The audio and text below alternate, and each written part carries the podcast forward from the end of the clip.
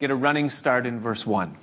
It says that Abram went up out of Egypt, he and his wife, and all that he had, and Lot with him, into the south, that is, the Negev, or the southern portion of the land of Canaan, which would later become Israel. And Abram was very rich in cattle, in silver, and in gold. And he went on his journeys from the south, even to Bethel, unto the place where his tent had been at the beginning, between Bethel and Ai, unto the place of the altar which he had made there at the first. And there Abram called on the name of the Lord. I remember growing up and going uh, to school that I was always taught grammatically that a sentence should never begin with the word and, that that was grammatically uh, incorrect, something that shouldn't happen. But what we find in our study here tonight in chapter 13, that that's exactly how this sentence and this chapter begins. It begins with the word and. In fact, of the 18 verses that make up chapter 13, you'll find that 10 of them begin with the word and. God doesn't pay attention to that grammatical rule that sentences shouldn't begin that way. If you were to read through the next two chapters, chapters 13 and 14, you would actually find that that word, the word and, is used 98 times in those two chapters. And that's not a lot of verses, 18 verses in chapter uh, 14, I mean 13, and then uh, you know 24, I think, in chapter 14. And so 98 times the word "and" is used, and in, in most of the verses, actually, in those two chapters, begin with the word "and." And you say, well, what is the significance of the word "and"? Well, the word "and" very simply implies that there's more to the story.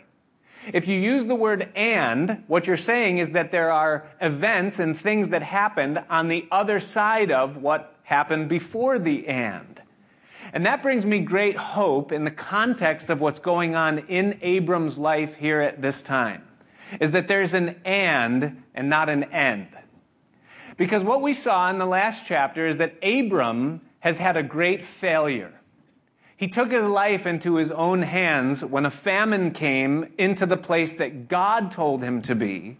And rather than trusting in God and waiting for God to show himself and to provide for Abram in the place where God told him to be, Abram left Canaan and he went down into Egypt, taking his wife and his great company, probably over a thousand people with him. And there he made a fool of himself he caused a huge rift in his marriage and caused great embarrassment to his people. He suffered great reproach and great loss, shame, and he was humbled in the eyes of his own men and, of course, in the eyes of the men of Egypt. And, and you might be thinking that Abraham is thinking, well, this is the end. I blew it, I screwed up, and now God is done with me. He's going to have to find someone else to fulfill his promise and his purpose because I have just really, really made a mess of my life.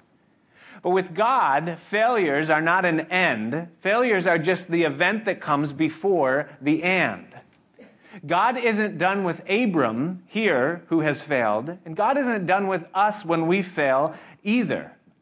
Now, Yes, Abram failed. Yes, Abram made a huge mess of things. But there's also an abundance of fruit that's going to now be manifested in Abram's life because of the failure that he has experienced, because of what he did down in Egypt. He's going to learn from his failures, and there's a whole bunch of heart work that is going to be done, that is done in Abram because of it, and we'll see the fruit of that in tonight's study as we continue on in Abram's life. It's an amazing thing what our trials can do when we allow God to lift us up from them and then teach us and lead us on forward. In the book of Romans in the New Testament, the Apostle Paul is giving kind of a description of the Christian life. That's what Romans is. It's just a, a, an explanation, basically, of what it means to be a Christian. And in chapter 5, he is highlighting and kind of delineating the advantages, the blessings that we have because we know the Lord.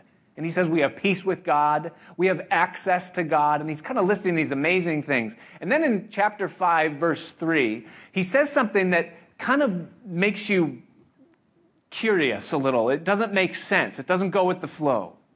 He says that we, and this is a benefit, he says that we also glory in tribulations. Now I read that and I go, I like the peace with God. I like access to God. I like the forgiveness of my sins, but I don't like tribulation. I don't like trials. What do you mean I glory or rejoice in tribulation or trials?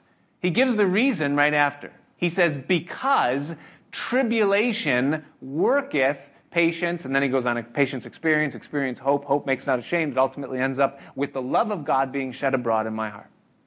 But the last time I read those words, I saw it says that tribulation works. And I highlighted those words. And I thought, you know what? That's true. Tribulation works. The reason why we can glory in our trials and even in our failures in those trials is because tribulation works. It does something in us that needs to be done. It adds something to us for our future to help us in ways that God knows we're going to need it in the future. And that's exactly what happens with Abram. Yes, he blew it and made a fool of himself, and he was greatly humbled. But the lessons he learned changed him on the inside and now we get to see this new man that comes out on the other side of it. Now, I wish it was always the case that every Christian that goes through a trial comes out of it and has the glory of its work having been done in their heart. But it's not always the case. Some Christians go through trials and they just endure it. They suffer through it, but they don't pick up the lesson or allow the change to happen in them, the things that God can do now because of it. They endure, but they don't transform. Why did Abraham succeed on the other side of his trial? The answer is in these first four verses. There's three things here that we're told that Abram did after he failed and after the trial was over.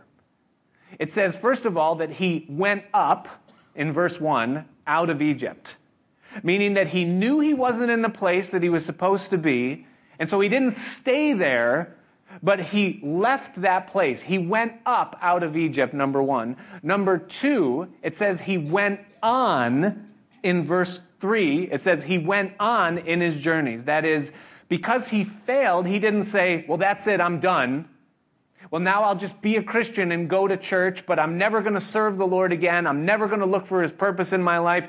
Yeah, I'll go to heaven, but I've blown it on earth and I'm not doing that again. No, no, he went on. He said, I'm not done. God's not finished with me, even though I've failed. And then number three, we see it in verse four, he went back. That is, he went back to the place of the altar. He went back to Bethel. Bethel means house of God. He went back to the house of God. I left the place I was supposed to be. I blew it. And so I'm not going to stay there. I'm not going to stay down, but I'm going to go back to the place where I know I'm supposed to be because I have hope that there God is going to continue to work in my life and to use my life.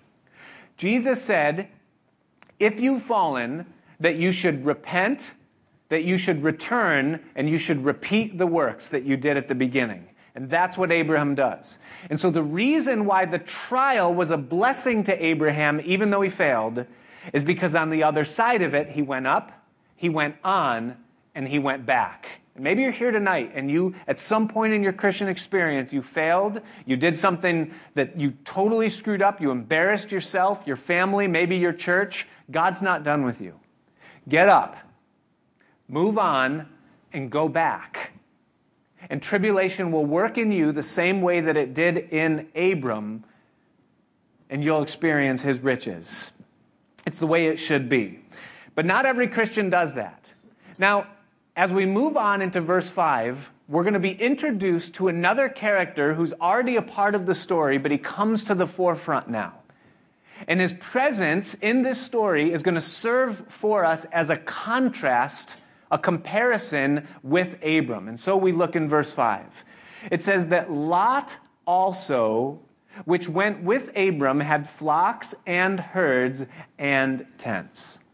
And so we're reintroduced to this man, Lot. He was first mentioned to us back in chapter 11, verses 27 and 28, where we learn that he is Abram's nephew. He's the son of Abram's brother who died young. And thus, Abram more or less adopted Lot and raised him as his son. And so he's Abram's nephew who was raised and supported by him. We're told in the New Testament concerning this man Lot in 2 Peter chapter 2 verses 6 through 8 that Lot was a righteous man.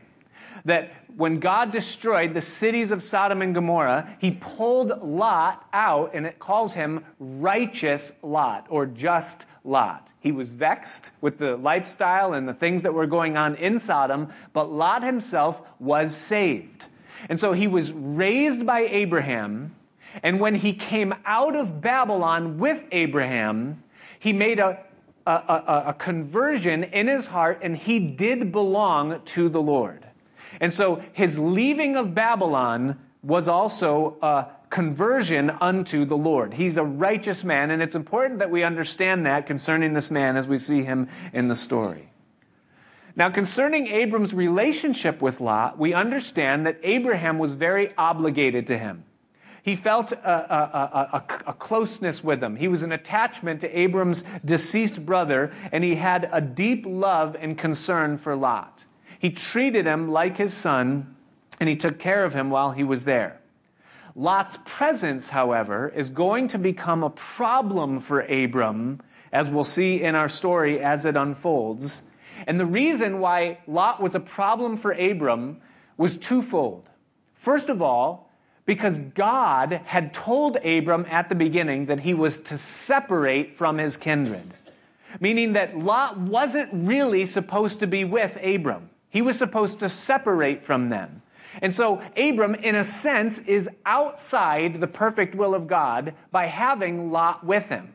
Now, it becomes real gray, doesn't it? Because he felt that familial responsibility. And by helping him and raising him, he led him to Christ, which was good. And so God didn't judge Abram for having Lot, but it's going to be a problem that God's going to have to deal with. The other reason why Lot is a problem for Abram is because though he's a Christian or a saved man, he's a different kind of Christian or a different kind of man than Abraham was. Abram wanted heaven and he was willing to forsake earth to get it. Lot wanted heaven, but he wasn't willing to forsake earth in order to get it. And so you can see that there's a total different value system that exists between these two men, and it's going to manifest itself in problems. We see concerning Lot right here, it tells us in verse 5 that like Abram, Lot also had flocks and herds and tents which means that Lot was a wealthy man and that he had possessions like Abram. He was also well respected and well esteemed amongst those that were traveling with them. If you were one of the servants, one of the herdsmen, or just one of the armed trained servants that we'll meet later, and you were to assess the power structure of Abram's company, you would see Abram and Lot at the very top, and you would think of them probably in very similar terms. Everyone knew that Abram was the leader, but Lot was most definitely second in command and kind of being groomed to take over or be something on his own. He had his own possessions of flocks and herds and tents. But there's an interesting omission when it tells us about what Lot possessed. Every time we read about Abraham, Abraham was rich in gold, silver, flocks, and herds. But Abraham was a man who everywhere he went, he built an altar. The center of Abram's life was his relationship and his dedication to God. Not so with Lot. With Lot, we see flocks and herds and tents, we see possessions, but there's no devotion. There's no time we ever see in Lot's life where he gets alone with God and consecrates himself or considers all that God did for him in bringing out of the vanity of what Babylon was, or thanks God for the provision and the opportunity that he's had to be where he is and to have what he has, or to dedicate his life to God and say, God, I'm yours for better or for worse. Lot never does that. He enjoys the benefits and blessings of being with Abraham and following God, but he's a man whose heart is not completely dedicated or consecrated unto God. And that's the kind of man that Lot is. Now, the same thing exists amongst God's people even today. There are Abrahams in the church of Jesus Christ people that love God, that are dedicated, consecrated to Him, that everything they are and everything they have is an outflow of that relationship between heaven and earth, between their heart and His, spirit to spirit. But there are other Christians that are more like Lot. They use God, they know Him at a distance, they're saved, their names are written in heaven, but the relationship is weak. The consecration isn't really there. God is my helper, but He's not my Lord and my all. He's my good luck charm from a distance, but I don't really know him all that well. Jesus said in Matthew chapter 13 that there were four soils, and that the same seed fell on four different types of ground some by the wayside, some in stony places, some among thorns, and some on good, fertile soil. And he said that those four different grounds are like human hearts. Some, the seed of the word of God hits it, the birds come and steal it, and it does nothing to them. They hear the word, it bounces off, it's dead. Others, they're stony in their hearts, and so they hear the word, they receive Christ and the gospel, but because they have no depth, when trials come, the roots try to go deep, but they're impeded by rocks, there's competing affections, and so the sun scorches it and it dies and they fall away. The third, among thorns, the roots go deep, the soil is good, but the cares of this life and the desire for riches and the lusts for other things choke the word and it becomes unfruitful. And then, of course, the fourth, good ground, they bear fruit, some 30, some 60, some 100 fold. And so Lot is a picture of the Christian who maybe he has good ground, but he's so consumed with the cares of this life, the desire for riches, and the lusts for other things that the word becomes choked, the relationship with God becomes secondary, and the man becomes absolutely nothing. And that's what we have in this man Lot. He's a man who's choked out by the world and a desire for the world. So, a great contrast is created here between the man Abram and the man Lot. The devoted versus the distracted. Well, pretty soon conflict arises. Notice in verse 6. It says that the land was not able to bear them, that they might dwell together, for their substance was great, so that they could not dwell together. And there was a strife between the herdmen of Abram's cattle and the herdmen of Lot's cattle, and the Canaanite and the Perizzite dwelled then in the land. It was simply a striving or a competition for resources. Abram had many flocks and herds, Lot had many flocks and herds, and the Canaanite and the Perizzite were still in the land, and they also needed resources for their flocks and herds.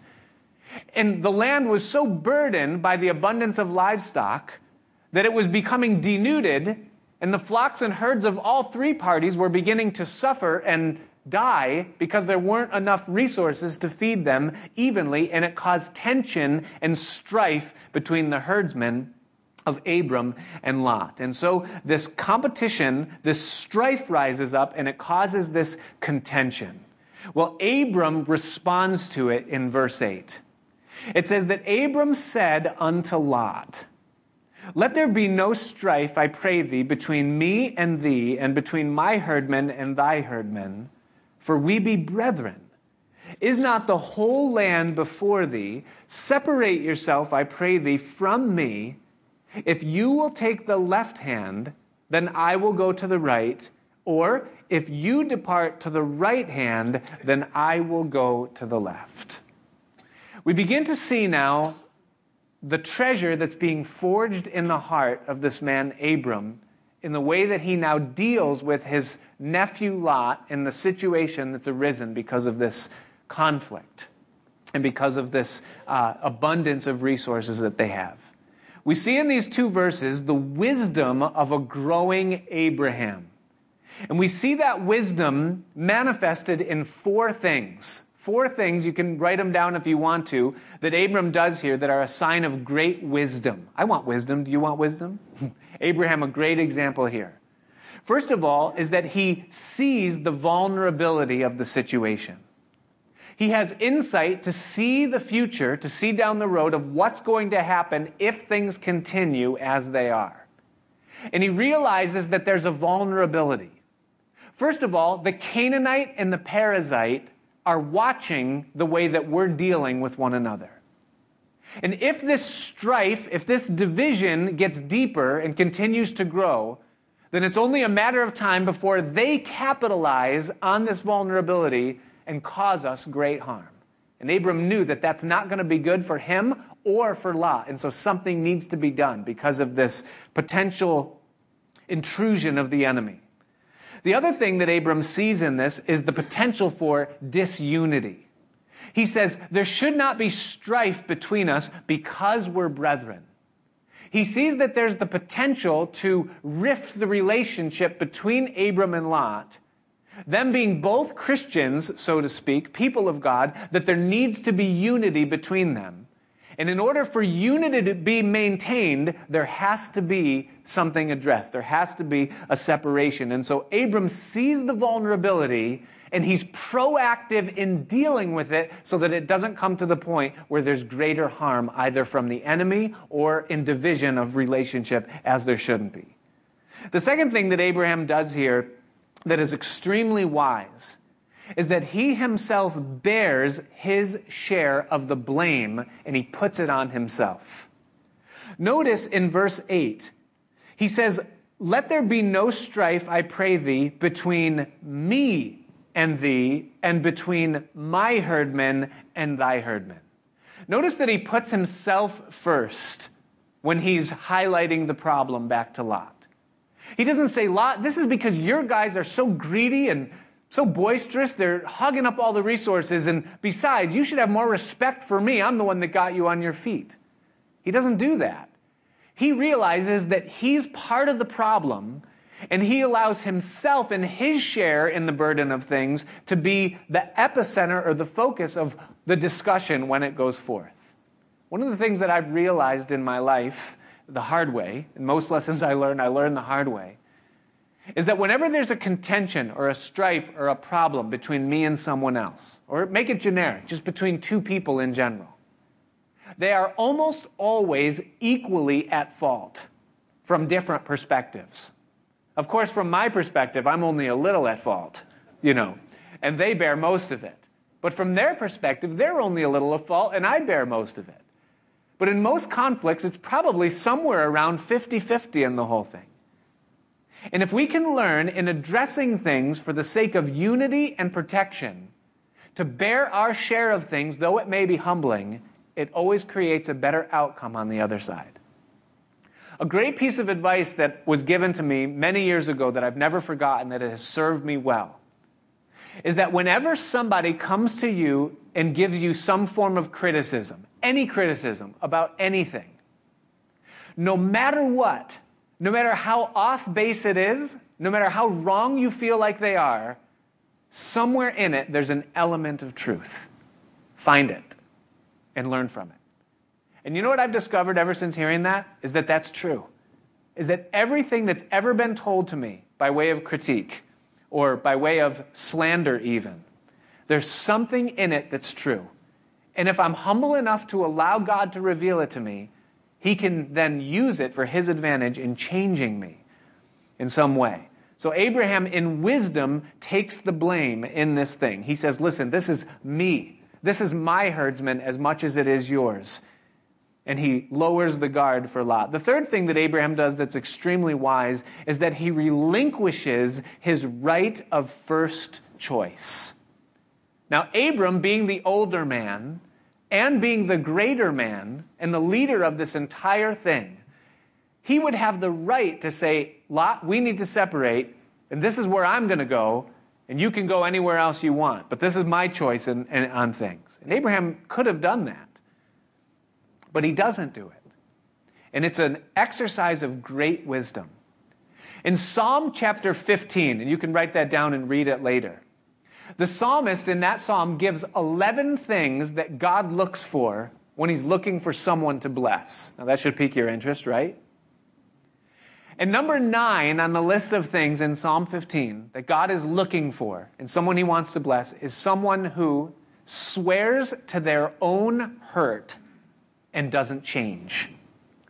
In other words, they make a decision inside themselves, a resolution that if there's a conflict, if there's a problem, I'm the one that's going to bear the blame and the fault, and I'll let myself be ripped off in it. And that's my stance. I'm not going to change from it no matter what. And God says that's commendable and that's wise. That's exactly what Abram does here. Now you say, why does Abram do that? Why does Abram give up his right of first choice in, this whole thing? Two reasons. First of all, because if Lot sometime in the future fails, and he's going to, he can't come back to Abram and say, Well, the reason I failed, uncle, is because you took the choice of the land and you gave me the leftovers. And thus my flocks were starved out and now I'm impoverished. He can never say that because he's the one that made the choice. And so it's wise of Abraham. The other reason why Abram is wise in giving Lot this right is because Abram is trusting and practicing the promise of God. He's applying the lesson he learned from his failure in the last chapter. The reason he went to Egypt is because he didn't trust God's provision. He has now learned that God is going to provide. And so, though the land of Canaan is distressed and denuded, the nutrients have been taken away. I can trust that God is going to supply for me here, even if Lot takes the better grazing lands for him and for his flock. And so he relinquishes his right of first choice. And so Abram's wisdom manifested. And then, of course, number four is that he was practicing the promise, applying what he learned through the trial that he went to. I can afford to let go of this because God has promised. Now, the source of Abraham's wisdom was his relationship with the Father the altar of worship is the source of wisdom. In Colossians chapter 2, verse 3, the Bible tells us that in Jesus Christ are hidden all the treasures of wisdom and knowledge. James chapter 1 verse 5 tells us that God gives wisdom liberally to those that ask. So if Christ is the secret of wisdom and knowledge, and God gives wisdom to those that ask, then it stands to reason that those that lay down closest to the fountain are going to be saturated the most with the substance that that fountain springs forth. Wisdom comes from God. And we see that Abraham, a man who fellowshiped with God, was rich in wisdom from God in the way that he handled life and the way he dealt with situations. Well, we contrast that now, the wisdom of Abram, with the foolishness of Lot. Notice Lot's part in this in verse 10. It says that Lot lifted up his eyes and he beheld all the plain of Jordan, that it was well watered everywhere. Before the Lord destroyed Sodom and Gomorrah, even as the garden of the Lord, like the land of Egypt as you come to Zoar. Then Lot chose him all the plain of Jordan, and Lot journeyed east, and they separated themselves the one from the other. So Abram gives Lot the choice, the option to choose where it is that he wants to go. And so Lot chooses. He looks around, he finds what he thinks the best grazing lands to be, and then he decides, this is the way I'm going to go, Uncle Abraham. And in this response to Abram's words, Lot shows great foolishness. Foolishness, first of all, and that he despised parental authority. He shouldn't have taken first choice, even though it was offered to him. He should have said, No, Uncle Abraham, you're the older man. You're the one with more experience. Everything I have, I have because of you. You've raised me, and I've went with you all the way from the very beginning. You tell me where I should go, or you choose. That would have been the respectable thing to do. But he doesn't do that. The Bible teaches us that God places much on order and submission. It's important to God in the realms of men that we understand where we fall and that we give honor to whom honor is due and custom to whom custom is due. We see that exemplified even in the life of the Savior, Jesus Christ. I mean, how can you outrank God? You can't, right? But the Bible tells us in Luke chapter 2, the only account we have of Jesus' early life, that when Mary and Joseph put Jesus to it for staying behind in Jerusalem, it says in Luke chapter 2, verse 51, it says that Jesus listened to their words and he was subject to them, meaning that God submitted to earthly parents. Now that sounds so ridiculous, you know, when we think about it. You know, like he should have told them what to do. He was the Son of God. But yet, no, as an example, he was submitting to what it was that his parents asked him to do. And what the Bible teaches us is that submission is the key to having authority in the kingdom of God. Can I tell you a secret? It applies across the board in life. Is that the fast track forward for any person in any position in any situation, the fast track forward is to push ahead those that are above you. Thrust them upward. That's the fast track forward for you. Pastor Mike always says around here, he says, hey, listen, the way up is down. It's another way of saying the same thing. If you want to go up, the way is down. Humble yourself, lift up others, and God will lift you up. You know what's amazing? Is that in Luke 2:52, right after it says that Jesus submitted himself to his parents, you know what it says after that? It says that he grew in favor with God and with men. And that's always the outcome. But Lot knew nothing of that. He was given an option, and so he capitalized on it. He had no respect for parental authority at all. The second thing that Lot did that was foolish is that Lot walked by sight. Notice that it says in verse 10, it says that Lot lifted up his eyes. Abraham was a man of faith. Lot was a man of sight. He lifted up his eyes and he assessed and chose based upon the things that he saw. The problem with Lot here isn't just that he lifted up his eyes, it's that he didn't lift them high enough. He lifted them only high enough to assess things from a worldly perspective. He should have lifted his eyes all the way up to his heavenly Father and there prayed and said, Lord, what do you want me to do?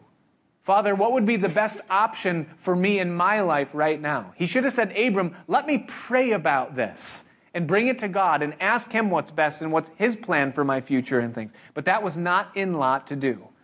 He was a man of the world, a man of the earth, and thus he made his decisions and his assessments based upon the things that he could see with his eyes. Notice what it says in verse 10. It says that the, the plain of Jordan was well watered before the Lord destroyed Sodom and Gomorrah. Watch this. Even as the garden of the Lord, like the land of Egypt. Do you see that?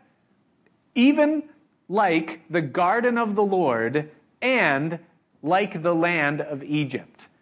Now, what that's saying is that it was lush, it was fertile, it was rainforest like, it was good ground, a good place to raise crops. But do you notice the contrast between those two things? The garden of the Lord and the land of Egypt. There cannot be two more contrasting things in the spiritual realm than the garden of the Lord and the place called Egypt. One is the picture of beauty, the picture of the will of God the picture of God's glory and blessing and everything that's good and holy. The other is the picture of worldly failure, worldly resources, independence from God, doing things apart from God. I mean, they're on polar ends of the spectrum, and yet Lot looks at it, and now what he sees, he can't differentiate between the two. listen, here's a secret is that when our eyes are only lifted as high as earth when we're making our decisions or evaluating things, we can get very confused about what good really is. I mean, this is insane here. This is kind of like a young man coming home to his mom and saying, Mom, I met a girl today. She's the most beautiful woman I've ever met. She's like, she's like Abram's Sarah. She's like Ruth. She's like Naomi. She's like Lady Gaga. and you go, wait, what? The garden of the Lord, the land of Egypt, those two things don't belong in the same comparison. They might look alike outwardly, but they're polar opposites in terms of what they represent spiritually. And Lot is confused because he's only lifting up his eyes high enough to see the earth. The eye, listen, the eye cannot discern the difference between what is good and what is not good in the spiritual realm. We need something more. And thankfully, we have it. We have access to God who sees all things clearly. But man was a, Lot was a man of sight. 2 Corinthians chapter 4 verse 18 says that we look not at the things that are seen, but at the things that are unseen. For the things that are seen are temporary, but the things that are unseen are eternal. And thus our eyes must always be fixed if we're to see success on the things that are unseen. The third manifestation of Lot's folly is that his values laid in the material and not in the moral. He evaluated what he wanted and what was good for his life based upon how it would bless him materially rather than what it represented and was morally. Now, even in that day, Sodom had the same reputation that it has today. It tells us that the men of Sodom were wicked and sinners exceedingly before the Lord. We're going to see that in the next couple of verses as we read on. In the next chapter, we're going to see that the vale of Siddim, or the valley that laid outside of Sodom, Sodom, was filled with slime pits.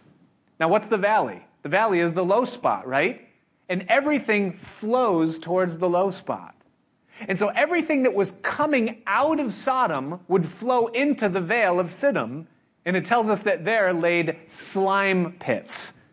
What was coming out of Sodom was wicked immorality and moral slime and moral filth.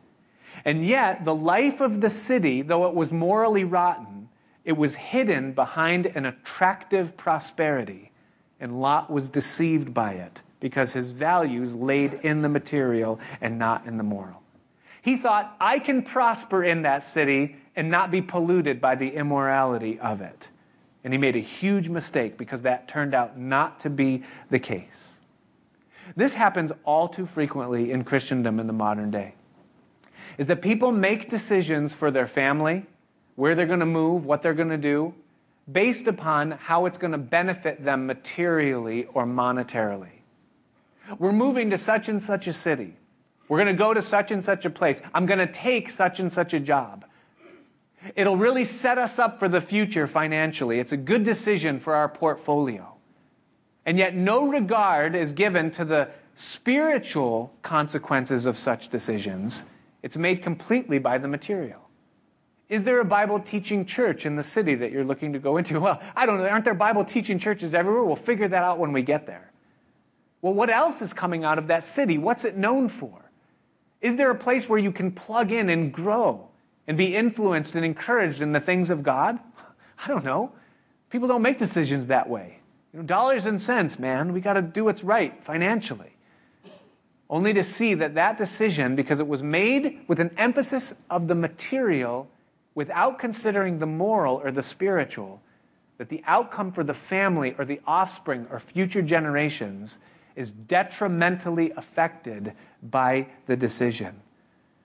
In all of this in Lot, there's no regard for the will of God, no regard for what's best for him and for his family spiritually. It's all about the money, and thus he makes his decision.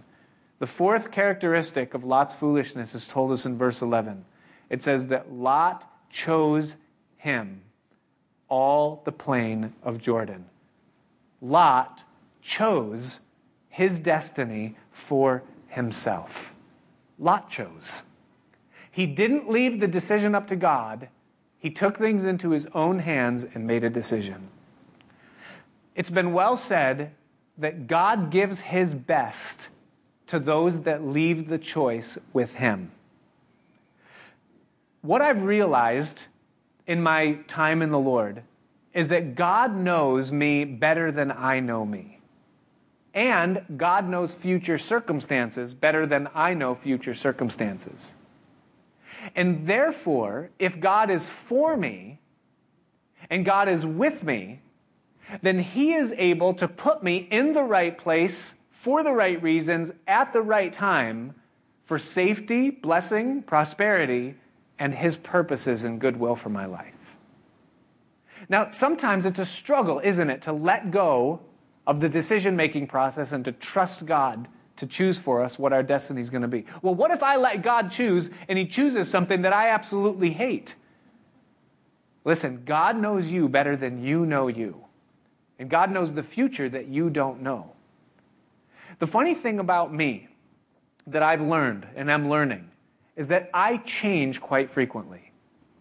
And what that means is that the things that I greatly value today, I might not so much greatly value tomorrow or greatly value once I realize a little bit more about life or the thing that I'm greatly valuing. If you had asked me when I was 20 years old to write the perfect picture of my future, I could have painted a picture for you. But what I can tell you is that if God had fulfilled that picture and done it, I would be a very discontent man today. Because the things that I valued and hoped for when I was 20 are posh compared to what He's done for me now. And I choose what He's done rather than what I would have done for myself in that time. Recently, I was at a, a, gathering at someone's house, and I was asked by uh, one of the guys in the church, he said, What are your goals for 2017 or 2018? And I, and I smiled a little bit, and you know, he caught me off guard because I, I didn't have one. You know, and I thought, oh, well, you know, here I, I should should I make something up? You know, should, so should I get a haircut or you know, I don't know, new wardrobe, get a couple shirts or something. I, I don't know. And I started to think about that, and I thought, well, is this have I become complacent in that I don't have goals? And I said to the guy, I said, you know what? I, I honestly, I've kind of given up on goals, and here's the reason: because every time I've ever set a goal for myself in the Lord, things change so quickly that those goals just fade and change and they never materialize because He has a different plan than what I have. And so, my answer to that question is this What is my goal for 2018? My goal for 2018 is to be sensitive to His voice. I wrote it down because I knew I would forget uh, the three things in the moment. And sure enough, here's that moment, and I can't remember what they are. But nevertheless, I'm sorry, to be submissive, first of all, to His will, to be sensitive to His voice, and to be responsive to His Spirit's promptings.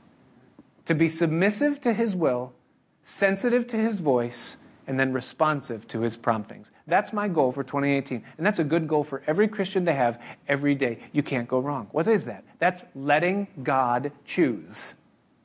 It's letting God choose where He wants to lead us, at what time, for what purpose. What scares me in this passage is that Lot was a Christian who wanted his own way, chose his own way, and got his own way. That's scary. To think that that might happen, that God might let us have our way. Well, Lot was a foolish man. And so the conclusion of the matter in verse 12, it says that Abram dwelled in the land of Canaan a distressed and denuded land, but in the will of God. And Lot dwelled in the cities of the plain and pitched his tent toward Sodom.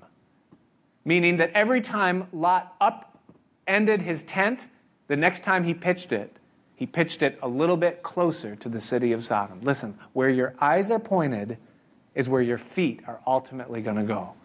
And that's what happens to Lot. He beheld Sodom, he pitched his tent toward Sodom, and pretty soon we're going to see that Lot dwelt in Sodom.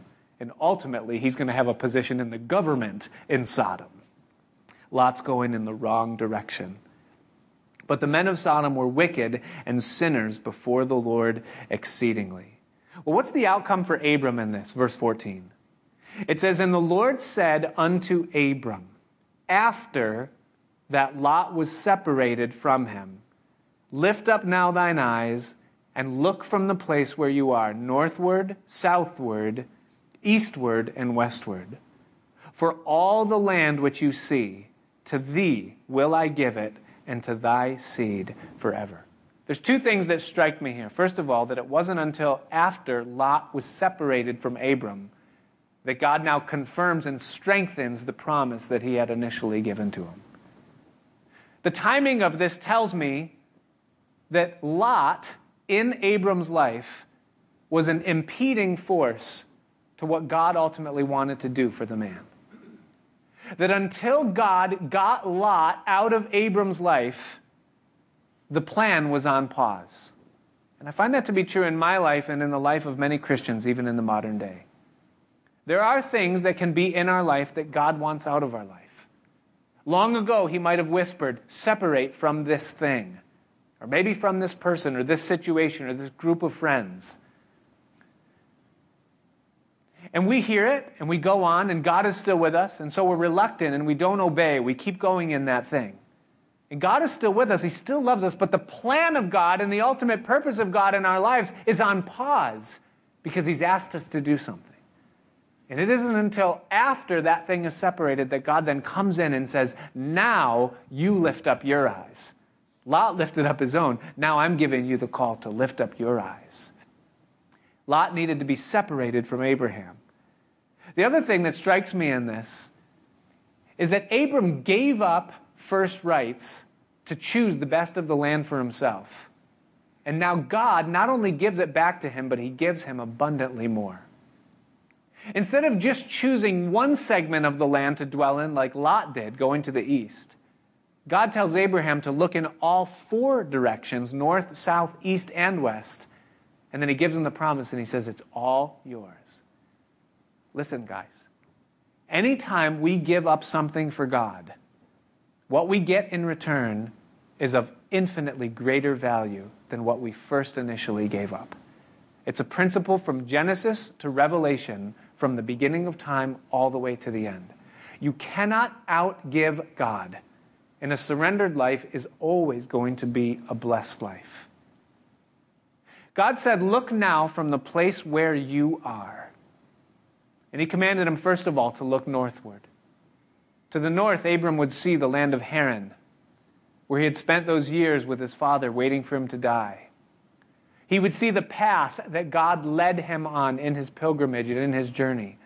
And no doubt to the north, he would see the faithfulness of God, that God had been with him throughout all of his wanderings, all of the time that led him to the place where he is right now. God was faithful. God brought him to that place. As he would look to the south, he would see the entering of the land of Egypt. And flooding into his mind would be the failure of his lack of trust in God and going down there and embarrassing himself before the failure. He would see his backslidings to the south. But yet, in his backslidings, he would see the faithfulness of God and the blessing of God and how God preserved him and brought him back up out of Egypt to the place of the altar where he was at the first. God working in his life, patiently showing favor to Abram. To the east, Abram would see the land of Babylon, Ur of the Chaldees, the vanity of idolatry that he had been called out of. And he would see the grace of God in saving him from that place. And he'd remember what it was like to lay his head on his pillow and think, What was I then? And to the east, he would look and he would see Canaan. He would see the promised land that would one day all be his. He would look up and he would see Mount Carmel, the place where Elijah would one day call down fire from heaven upon the 450 prophets of Baal. He would see Shiloh, the place where the tabernacle would be erected, where Joshua would establish the worship of God in the center of the nation. He would see Mount Ebal and Mount Gerizim, where the law would be thundered back and forth in the covenant that God laid with his people. He would see the Sea of Galilee, where the Savior would one day walk and conduct his earthly ministry. He would look across and he would see Jerusalem, the city where God says that he would write his name. He would see Mount Moriah, that would ultimately be the place where the temple would be built and where the Son of God, Jesus Christ, would be crucified. He would see the land that God promised to him, the calling, the destiny. Abraham was given all. Abraham was given God. His past, his path, his backslidings, his present, and his future. Abraham, lift up your eyes. I've given all of it to you. For the land which you see, to thee will I give it, and to thy seed forever. And I will make thy seed as the dust of the earth, so that if a man can number the dust of the earth, then shall thy seed also be numbered.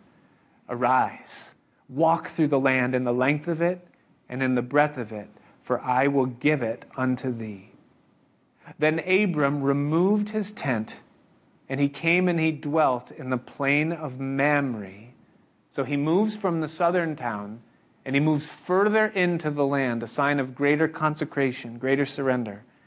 And he moved to the plain of Mamre, which means strength, which is in Hebron, which means communion.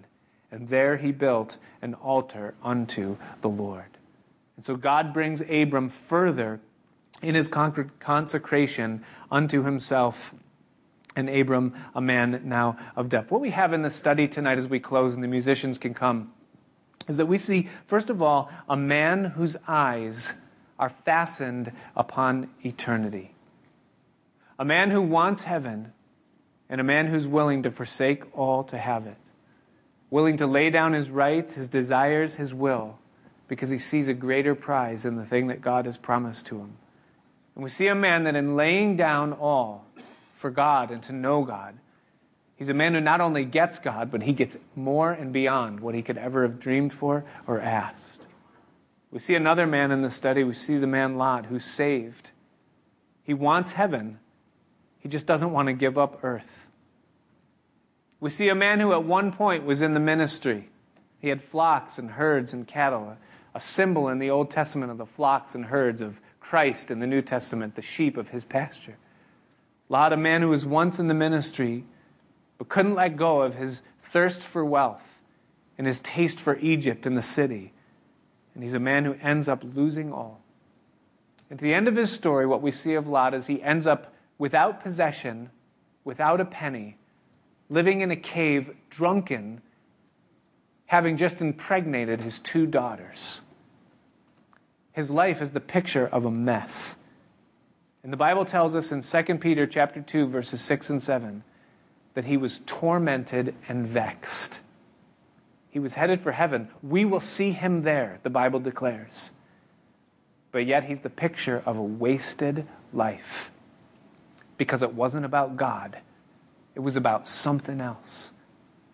And there's a challenge for us in this tonight. Who are we? Who are we growing more like? Are we becoming more like Abram, the man of faith? Is our life characterized by the tent and the altar? And all the material things are immaterial. They really don't matter in the long run, in the grand scheme of things. They're priceless in comparison with what we get in just having God. He's enough. When we sing those songs, Lord, you're more than enough. Take all I am, all I want. You're all I need. When we sing those things, is that real and is it becoming more real? Or is it just lip service? Is there an altar in our life? An altar of thanksgiving? An altar of appreciation, an altar of consecration and devotion? Or is it all about us and what God can do for us?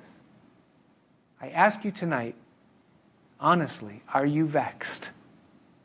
If you were to describe your own life, you would describe it, well, I'm vexed. I'm tormented. I'm discontent. I'm pulled seven different ways. I'm conflicted.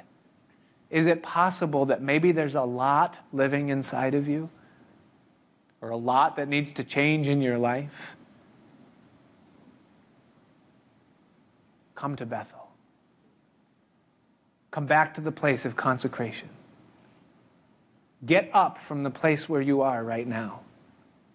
Go on in your journey and continue with God. And go back to the place where He was everything, where He was all. And the outcome of your life is that there will be an and and not an end. Lot's going to come to an end. And so will every Christian that can't lift their eyes above the plane of this life. But that's not the will of God for any one of us. Next week, we'll see what happens to Lot. And we'll see what happens to Abram. Father, we thank you tonight for this word. We thank you for your faithfulness, Lord, to speak it into our lives. And we thank you that the author of it is a Father who so carefully loves and leads, and that doesn't desire that any should perish, but that all should experience the abundance of life. Oh Lord, I ask tonight that as your eyes run to and fro in this congregation, I ask, Lord, that there would be altars that are being built right now.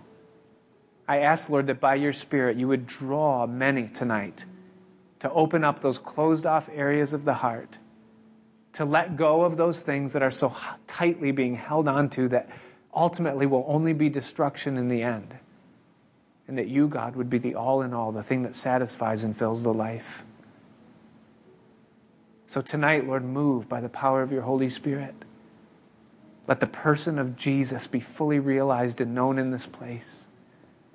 Let the hope of our eternity burn upon the backs of our eyelids that we would see nothing but you, that we would desire nothing more than, nothing other than you.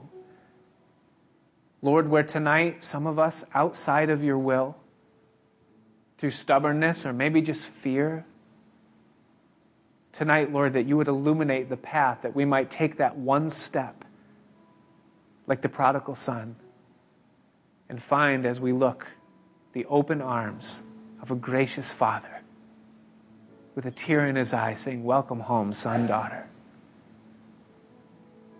Oh Lord, do your work in our hearts. That none of us would fail of the grace of God. That tribulation would work in us, Lord. We declare our need. We declare our love. We proclaim you as Lord. Jesus, be the King. Be the King. It's in your name that we ask. Amen.